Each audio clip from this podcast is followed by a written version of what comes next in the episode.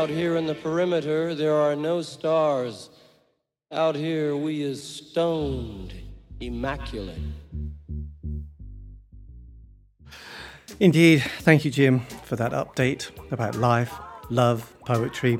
Hello, welcome. This is David Eastaugh. the C86 show, always bringing you the finest in indie pop and much, much more. Um, this week, it is going to be the turn, because we love an interview, by the way, of the astronauts. Yes, the astronauts, all the way back to the very early 80s.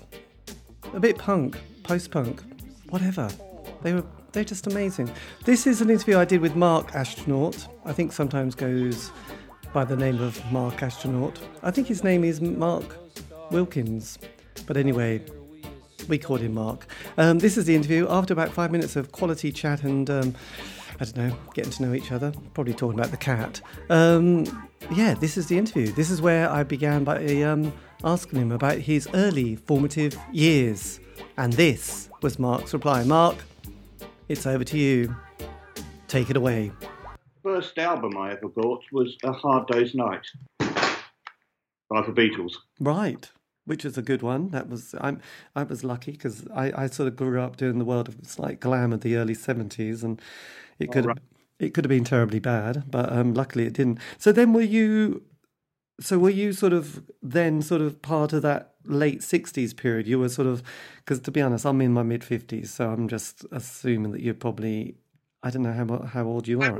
i was about and listening to music and going to gigs then i wasn't actually playing until the late 70s right and then it all started to happen. So then during the 70s where you kind of was was kind of i suppose we had the glam we had the prog and then we had punk. So did punk sort of trigger something in your mind that made you think i could do that I mean, I think punk had various functions, but I, I think it enabled people like me who'd been sort of writing songs in their head and wondering whether they'd be any good to actually uh, go for it because it gave the possibility, even though we weren't strictly punk.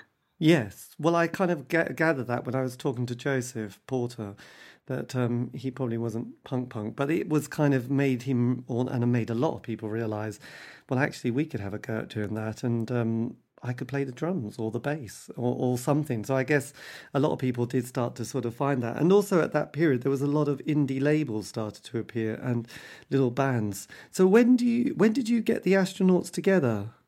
Um, initially, about 1977. And it was meant to be for a one off concert because I'd always fancied playing some songs, and uh, a few of my friends helped me. And then we did the concert and we got offered another, and it sort of kept on going. It was never a, you know, there wasn't any career plan. no, this is true. This is no. And were you? And were you? Because I was aware, but I was I slightly missed it, so I've had to sort of do this in retrospect. Aware of that kind of free festival movement. Did you? Were you part of that world as well? Um, yeah, to an extent. I mean, not as much as some bands, but we did a lot of stuff down Meanwhile Gardens in London, played Stonehenge and various other places which I've forgotten about long ago, probably. yes. And were you living in Scotland? No. Mm, definitely I, not. I was living in suburbia. Right, even even well more more David Bowie and Siouxsie and the Banshees, really. So then when because because having interviewed a lot of bands, you know, often they spend a few years kind of making a bit of a noise but not going anywhere fast, and then suddenly they have that moment. Did you did it take a while for you to sort of develop a sound and know how to make music? Um, that's a difficult one. I don't write music per se. I write it in my head. I have no idea what I'm writing. and uh, for people I people I work with tell me what chords I've written. Right. so I do actually write for music, but I don't sort of write it down. And I don't have any any real formula. Um, as well, if you've heard quite, if you get to hear quite a few of the albums, you'll see that it goes from folk to, you know, there's some reggae bears, there's some punk, some rock, yeah. really. And I've ne- never had any real formula, and some of the songs are a bit unconventional because of because of that. You know, we've done 20 minute songs, two minute songs, whatever comes into my head, really. Yes, because there there's some great writers and lyricists, and people like Joseph Porter's obviously comes to mind because his lyrics are amazing. But then there's other people who could write amazing songs about their emotional state, like Ian Curtis, and then you had Marky Smith from The Fall. I mean, did you were you also somebody who loved poetry and words and fiction? I, I I wasn't much of a fiction reader. I do like poetry, but not.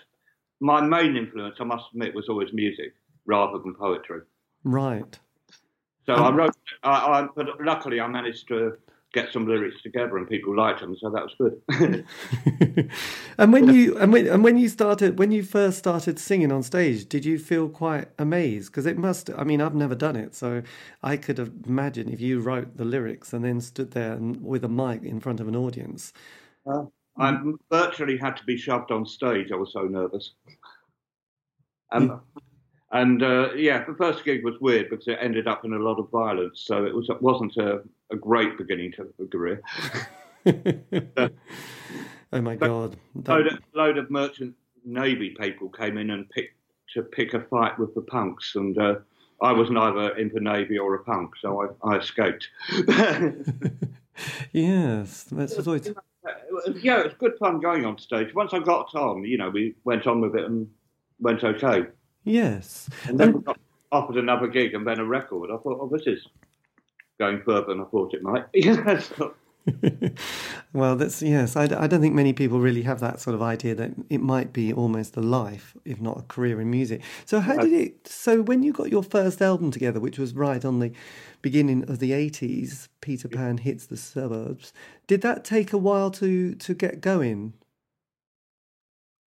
I had a lot of songs already, but I dumped some and wrote some new ones. Uh, it didn't really take that much time. Uh, we were working fairly fast. We did it with uh, Grant Showbiz, who went on to bigger things, and uh, a, a, place called Street Level Studios in Warwick, Warwick Avenue, which was run by people from here and now.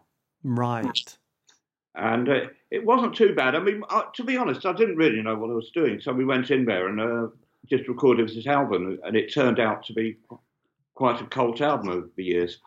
Yes, and obviously released, and it's it.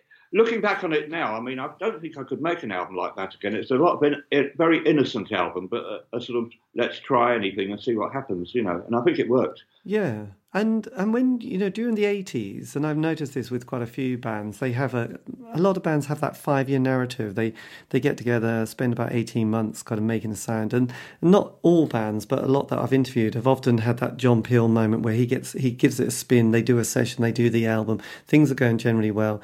Then the second album, a bit tricky. Then and then you know if they ever do America, they come back broken. But they spend like twenty four seven for five years making music, and in the eighties, you sort of brought out a, a lot of work. So, did you have a, a sort of a lineup within the band who was very stable at that stage? Um, no, the most stable lineup is nowadays, more or less, actually. But at that time, it shifted about. Uh, you can hear it in the records as well. There was a sort of folky, out, folky thing with the violin, violin, and then we went much heavier, really, and then into spacey stuff. Yes. And towards the end of the decade, like one side of the album at the end of the decade was virtually sort of ambient and weirdness, you know, exper- really experimental. So it went all over the place, really. There wasn't a set lineup much uh, that lasted more more than a couple of years at the time. Yeah, and and the album that I'm like nowadays. Yes, and the album that I'm looking at on just by my side is the classic 83 album, which is obviously the one that everyone wants to talk about. It's all done by Mirrors. What's your memory yeah. of putting that together? Well, initially, three of the tracks were meant to be a 12 inch single, and we couldn't find anybody to put it out. So we expanded it, and all the Madmen Records, who were basically the mob, and Joseph was involved with them as well. And they sort of offered us, a, uh, you know, to put it out. So we put it out, really. yes. but side one was more professionally recorded than side two because we ran out of money. yeah, and what and was it your idea because side one is t- titled extrovert, side two introvert. Did you was this a concept that you had at the beginning? Um, it was really, yeah. That side one was going to be more upfront and accessible in a way, and because uh, after Peter Pan, I wanted to try just uh, almost as an exercise to write something more precise. Uh, Peter Pan I liked, but it was quite rambling in its own way. So I, so I wanted to try and write sort of six songs which were not exactly commercial but accessible, but yes. still and for lyrical and musical sort of ambiguities as well. Yeah, and did you enjoy the recording process at that stage? Um, I, I, yeah, I mean, I, I'm not a big sort of studio buff, and I tend to get bored sometimes. But uh, the recording process was all right. Yeah. Yes. So when because then on the next album it, it gets even more kind of experimental and you could almost call it art rock because you then feature on saxophone the one and only Lol Coxhill. So Yeah. so that must have been an exciting kind of introduction or not introduction but an uh, addition to to the music and the band and the and the sort of soundscape. Well, Lol played on Mirrors as well, actually. He- was on Behave Yourself and another track. So he actually played on It's All Done by Mirrors. Right. Okay then. And Nik Turner from Hawkwind played on Peter Pan. Wow. So I was just going to say, during that time, you must have picked up an audience quite big because because having you know looking back at the eighties, it was it was a kind of a political it was a very angsty period. It was kind of politically driven, and there was the sort of rock against racism, and then there was the kind of red wedge movement, and there was lots of things to do with the SWP, and then we were eating TVP and drinking barley cup. So were you were you aware of that kind of slightly free festival movement that that obviously Oh, yeah, I was aware of it. I mean, I put out a single for Rock Against Racism, albeit um, not under the name The Astronauts. It came out under Restricted Hours. And that was for Stevenage Rock Against Racism. It was an EP. yes. And also, we did a gig with a band called the Redskins for Red Wedge. Oh my god, I love the Redskins. That, and that was, yeah. We, we, oh, it wasn't, sorry, it wasn't Red Wedge. It was uh, Mi- Miners Benefit. right, of course, we had the Falklands. Who could forget the Falklands? God. Yeah. Happy days, happy days. So, as the 80s were trucking on, how were you sort of also dealing with? Because the one thing that, you know, kind of gets bands is, is kind of like there's the dynamic amongst themselves, and then there's that tricky world that is the admin and publishing. So, were you able to sort of work out and pick up how this all functioned? Because obviously you are the astronauts, and I just wondered what that, that was like being, being the sort of, I wouldn't say you were the Marky Smith of the band. But you were a bit more like the Joseph Porter of the band, weren't you? Yeah, at the time, yeah. I think that's changed now, but at the time, very much, yeah. Um, how did I deal with it? Yes. I didn't. I, it's very much day to day what happened. Really, I didn't have any sort of great. I've never been much of a businessman, and I, I, I just sort of muddled my way through it. It's the best way of putting it, I suppose. Yes. And people offered us gigs, and people offered to do stuff, and I said yes. and uh, but uh, there was a constant thing of trying to move the music forward and trying to do different stuff all the time. I didn't want to be my own tribute act, you know. Yeah, well, absolutely. And and as a creative artist, how were you finding bringing out, you know, work, work, dealing with the sort of that side of, of sort of writing, I suppose, poetry to music? Um, uh, can you sort of uh, amplify that question a bit? I Yes. Well, I was uh, I was just going to say because obviously there must be, I say must be, there might not be, but but creating another album and another single and sort of coming up with ideas. I just wondered how that was also developing as you would sort of realize that you'd gone from just wanting to play one gig to thinking, my God, we've done an album. And now we're sort of halfway or midway through the 80s and we've sort of now got another album to do. It's, you know, as an example, like you were in 86, you brought out Soon. And I just wondered how, how that creative kind of world was also, de- you were dealing with that as well, sort of, because I noticed with a few artists, they don't seem to have any problem, you know, writing, recording. And sometimes bands get a bit stuck. And I just wondered how that was for you. I never had much of a problem creating material. In fact, there's a lot we didn't use. I think I, I think for creative process, I started with an, an album called In Defense of Compassion, which arguably I think is my best album. Um, really looking at sort of different ways of doing things. So side one was all songs, and side two was experimentation. You know, and uh, I think the creative process is always there, but it comes songs come into my head basically I'll get a line of melody or a line of something else, and then it will develop from there. And it can either develop into a two-minute song or a twenty-minute monster, you know. Yes, and obviously you've never been worried, scared to to sort of play with, with a longer, you know, with a, a longer track, you know, almost in that sort of free form, sort of, you know, I wouldn't psychedelic fusion sort of sound as well. No, I like doing. I like the psychedelic fusion, and also I don't.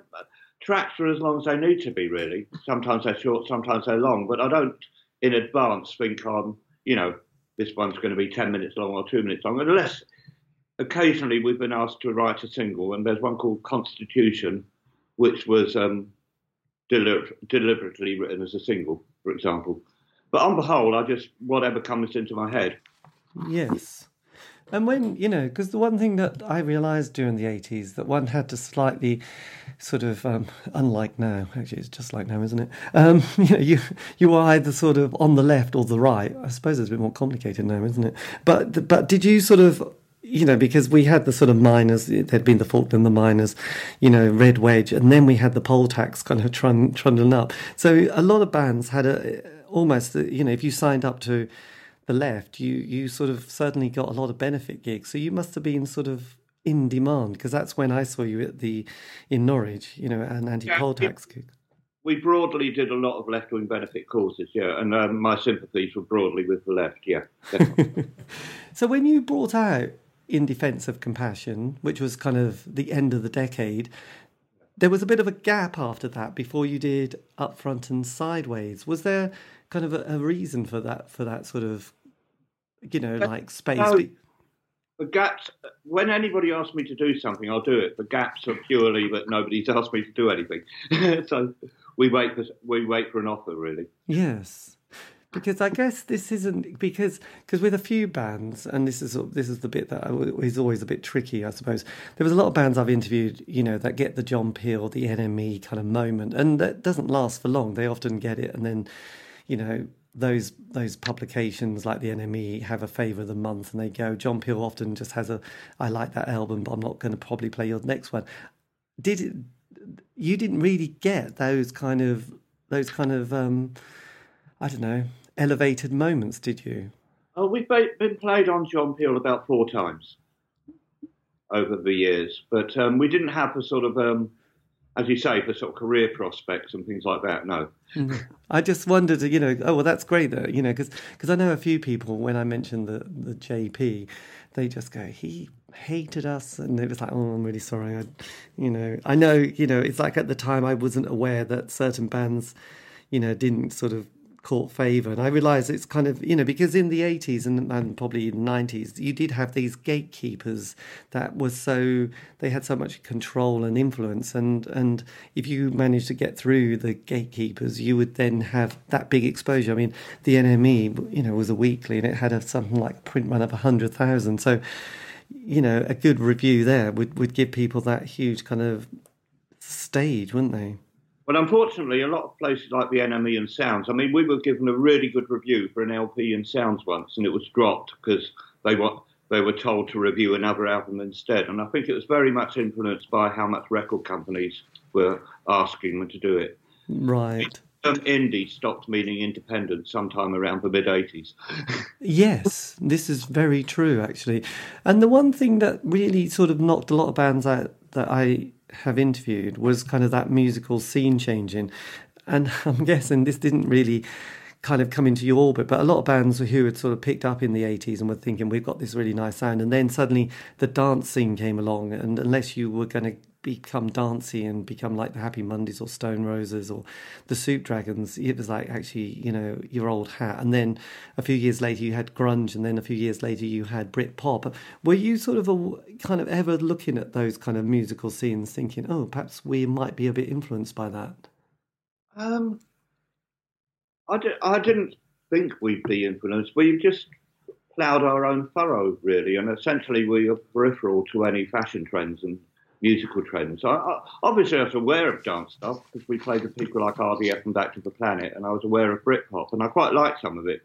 But I wouldn't say it particularly gave me any sort of incentive to do a certain style. I think we I just carried on, and the people liked it, they did, and if they didn't, they didn't really. Yes, and then. And people were worried about that we weren't fashionable, then that's their problem because um, I don't think we were old hat because we were never really, I don't know, never new hat. Yes. And and you know, looking at your sort of output and, and career, you have you have become one of the great survivors in this world. Have there ever been periods where you thought, "I've just had enough. I'm going to just drop the whole music world," or or have you? Has it always been there, and you've just always been holding the sort of baton that is the astronauts? I've never really thought of stopping. I've had periods when I've uh, been less active than others, but I've never really thought of stopping. I think as long as you carry on writing stuff and you're interested in what you're doing, then you've got to, you know, you've got to carry on. I wouldn't have wanted to play the same, like I wouldn't be wanting to do songs off mirrors every gig now. You know, I've got new stuff to do. Yes. And I appreciate that they've become albums because at the time they weren't really that well noticed. I think they've become more noticed in the last decade, to be honest. you know, I don't know whether it's a thing that people remember it from their youth, or maybe at the time it wasn't too trendy, but now they can listen to it less, more objectively, you know. Yeah, this is true because you have got a new album that is going to be coming out, which is kind of the first one since One Wave, which was Yeah. 2012, the year of the, the the Olympics in this country when everything was looking so rosy. So so have you been? Has this is this kind of coming out very soon? Well, I don't know. I, we did release it to coincide with the Olympics, so I thought we ought to, you know, make an effort. This is true, actually. uh, yes, it, it should be out in a, uh, about a month's time. Yeah. it's all there and rocking. And with your current lineup, Uh, Two it- long tracks and six short tracks. pardon? Two long tracks and six short tracks. Right. And how long did it take to record? Um, it it was recorded. We, we we did for long tracks a few years ago actually, and we did for short tracks this year. So it, it was recorded in two bits, Right. and, And we we, found somebody to put it out. It's called "It's Got a Garden," oh, okay then. and it's on vinyl, CD, and online. Fantastic. You must be excited. And with your current lineup, is this kind of your most exciting kind of band that you've had for a long time? This current lineup's really good. Yeah. Do you has it taken a while? Because often, because I did speak to Joseph about it, and he's a lot happier now with the band than he's ever been because he feels like he's kind of, you know, it's kind of more his, and you know, it's just got a better vibe. I just want, I don't think the band is more mine. In fact, I think it's more shared nowadays. I think we all put ideas in, but it's definitely more relaxed and we all get on. I mean, there were some sort of, you know, problems in the 80s sometimes with members, but uh, I think it's all settled down. yes, And uh, now I can be a bit more sort of reflective about it, you know, and I, I know what I'm doing. More. Yeah, because I've sort of speaking to quite a few people who are now playing music, and I suppose a few have just kind of they've had a complete break and then they've come back and they're thinking, right, let's do it, and and almost within the members thinking, can we just have a nice time? Shall we just knock the drugs and the drink on the head and just play music and let's not sort of get in got get in each other's way emotionally, spiritually, whatever. Has that sort of also been something that's happened with you and your band, not just you? Um, I think so. Yeah. I mean, I, I'm I'm a lifelong teetotaler, so I, I can't really speak for drink, but um, I think it's more relaxed now. I, and but the band were a lot younger than me as well, so it's a sort of slightly different. They've come from a slightly different era, you know. Yes. So we uh, we, we obviously haven't got shared experience of the seventies and things like that. Which must be a relief. Um, in some ways, yeah. yes. And you've got quite a few date you've got a few dates coming up, including, you know, one in Greece, which is quite extraordinary. Well, for one in Greece, I mean, the Greek thing was I never knew I was popular, in, well, not popular, you know, but had a bit of a following in Greece.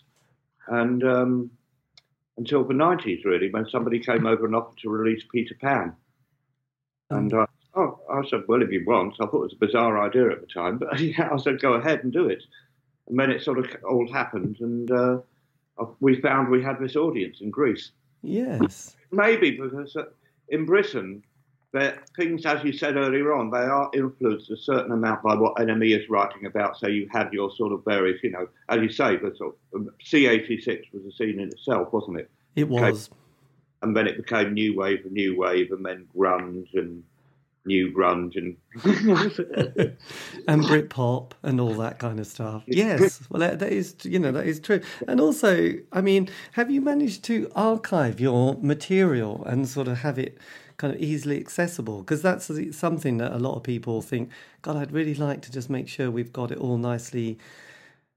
Not just packaged to sell, but just so that it's kind of there for people to be able to access. No, it's good that people it's good, but it's being re-released, and people are discovering it all the time. And there's people listening to Peter Pan now who, you know, frankly weren't born. I don't know why I said frankly weren't. Who weren't born. yes. Um, so it, it, it, does go down, and I think people now they listen to it differently. It's not part of a scene; it's an album, and it, you know they they listen to it as it is rather than as part of the free festival scene. You know. Well, that that's an interesting thing because I sort of have found myself feeling like there's less baggage when I listen to something now, just because it's it's kind of I suppose in retrospect, but it's and it's not about being heritage and all looking back at a golden time. It's just like it doesn't have that it's in or out and and somehow you can just listen to the music and appreciate appreciate it for what it is rather than thinking, oh my God, it's that scene. And am I in that scene or am I not? Do I wear the right jumper? Have I got the right hairstyle? you know, it's, it's less, it, it's less complicated now because sometimes when I used to go to certain gigs, you think, God, I'm not, I don't really dress like a punk, but I feel a bit uncomfortable now because I'm not sort of fitting in. Oh, uh, in the early gigs, I was well aware that we were playing a lot of punk gigs, and I wasn't dressed in black and had spiky hair, but that was part of the fun. and that comes down to the eternal debate of what is punk? Is it, you know, and punk is what it what people want it to be, really. Yes, and are you because having sort of you know looked back on Joseph and Blyth Power's career and sort of thinking, my God, you're just a genius. Are people starting to look at your sort of output and sort of looking at it in a way that you think, well, you you could be the Leonard Cohen of the sort of, I don't know, the underground almost. You know, I just wondered if you get more appreciation now as with age. I think you do, yeah. I think you do. And people look retrospectively, and I have been compared to various people, and and uh, yeah, it's quite flattering when that happens. I wouldn't. I wouldn't be so bold as to compare myself to anybody. You know, I just do my own thing. But it's nice when people do appreciate it retrospectively, and you know, see appreciate the songs and the lyrics and that. Yeah. Yeah, well, it's a, it's a great thing because I, I do sort of I'm one of those people who's you know starts to really I just enjoy archiving now in life, and I just realise when you look at some people's work, you think actually that's kind of there's kind of moments of, of absolute genius in there, and and your sort of work, and you know there are albums and there are tracks that, that are just like wow that was absolutely amazing at the time. I suppose there was a lot of it around as well, and you just kind of you know, I suppose we were the same as kids today, aren't they? You know, things just come and go, and you, you sort of have a sort of limited attention span and don't always appreciate stuff. And then sort of you look back and you look at the artwork and you think that's amazing. And then you look at the lyrics and some of the musical arrangements and you think, actually, that was pretty incredible. So I just, I'm just kind of pleased that you're sort of getting a bit more recognition for some of the earlier work. Yeah, I, am pleased as well. I, would like, I'd like, I'd like people to hear the latest stuff as well. I mean, I'm not, you know, it's it's good the only stuff is heard, but I think I've written just as good stuff since. Yes, and do you and do you feel that um, the music and the lyrics are still sort of coming as easy now as they did back then? Maybe not quite as fast, but I'm still writing quite a lot. Yeah. Excellent. And uh, yeah, I mean, I still enjoy doing it and things. Yeah. Brilliant. Um, just lastly, what would you say to your 18 year old self that was kind of starting out in a in the world of life and creativity? Get the right jumpers and haircut. No.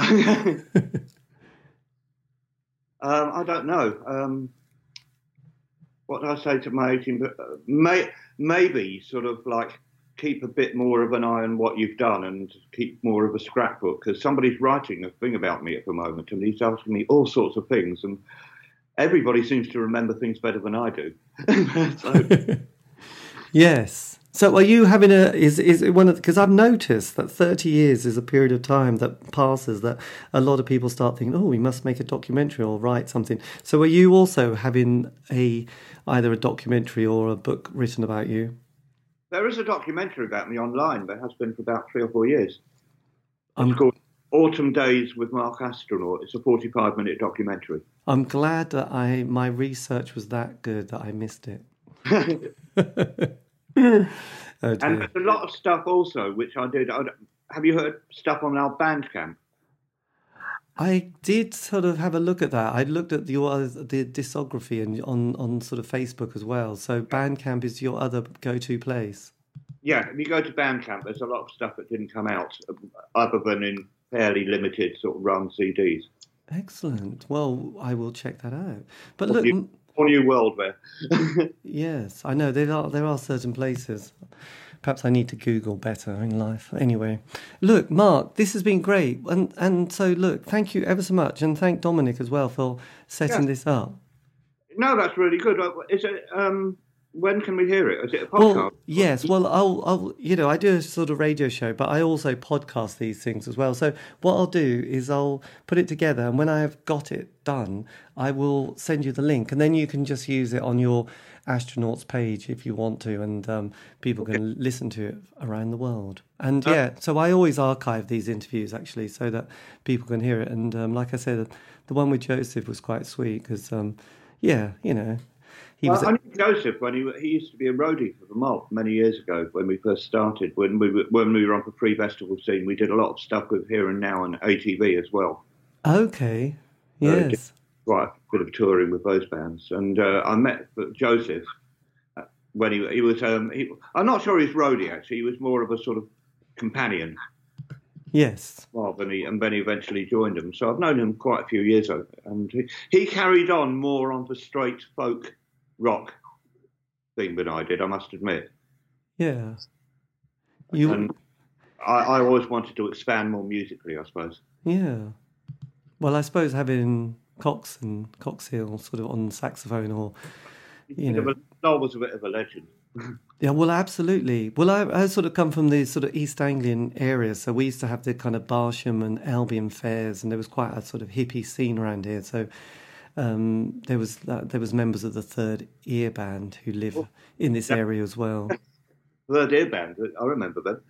Yes. Well, I think one of the members who it's the woman in the band, and I can't Ursula, I think Plank. Yes, that's the one. She lives in this area, which I I actually did an interview with her last year or this year. So um, yes, experimental jazz fusion psychedelic rock. We loved it.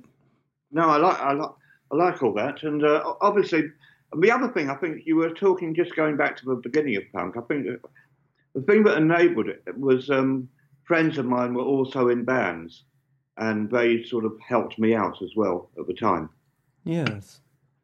And did And- you? And I was just just lastly. I mean, the one thing that sort of was obviously quite sort of popular at that stage was the ranty poet, and there was quite a few, weren't there? And did did that sort of scene also inspire you as well?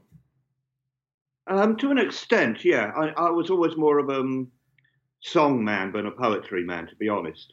I've done a few bits where I've read out lyrics, but essentially they are lyrics and they are meant to be heard to music. Yes. And um, sometimes if they're read in isolation, they don't really work as poetry. Where again, you can get into the concept of what is poetry, I suppose. But you know, This is true. But but I do. Yeah, I mean, I know people like Attila the stockbroker and people like that. Yes, and Jules. him who's sort of like, and yeah, I did a gig with Jules years ago, um, long, long time ago at um, Welwyn Garden City, I think. Well, absolutely. And Well- got a few gigs coming up. Uh, can I just give them a quick mention while we're here? Yes. Well, I was. Yeah, definitely. I was just having a um, little look. But um, yes, which ones have you also got there? We've got Brighton at the Prince Albert on the 19th of October, and that's a that's a matinee gig, so people can come and have fun and get home and go to bed in good time for the next day. that's at 1 p.m. with Asbo Derek. Okay. And this is at the yeah. What date? What was the date again? Uh, it's Saturday, the 19th of October. Excellent.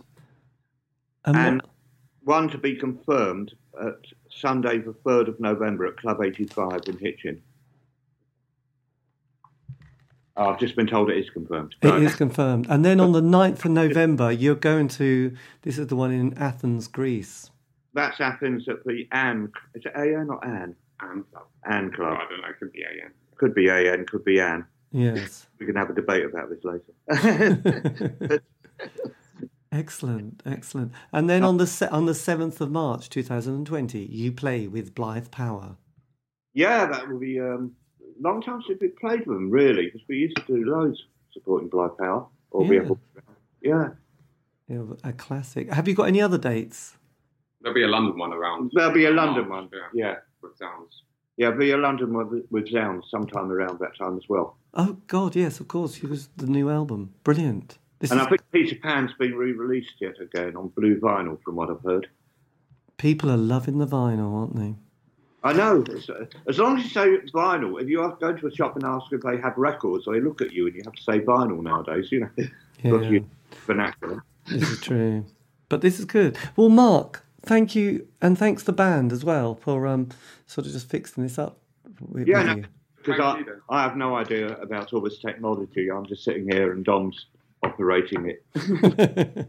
well, thank Dom um, for that. That's brilliant. Well, thank you again. Is that okay? Yeah, and I'll, I'll give you my number if you have any further inquiries or questions. You thought of, Yes. give me my phone number. Yeah, Okay then. it's 078 Yeah. 366 Yeah. 200 Yeah. Four two. Four two. Okay then. And broadcast that. Yeah, don't, don't broadcast that. Yeah. Cool, cool. Well, that's brilliant. Well, I've got that.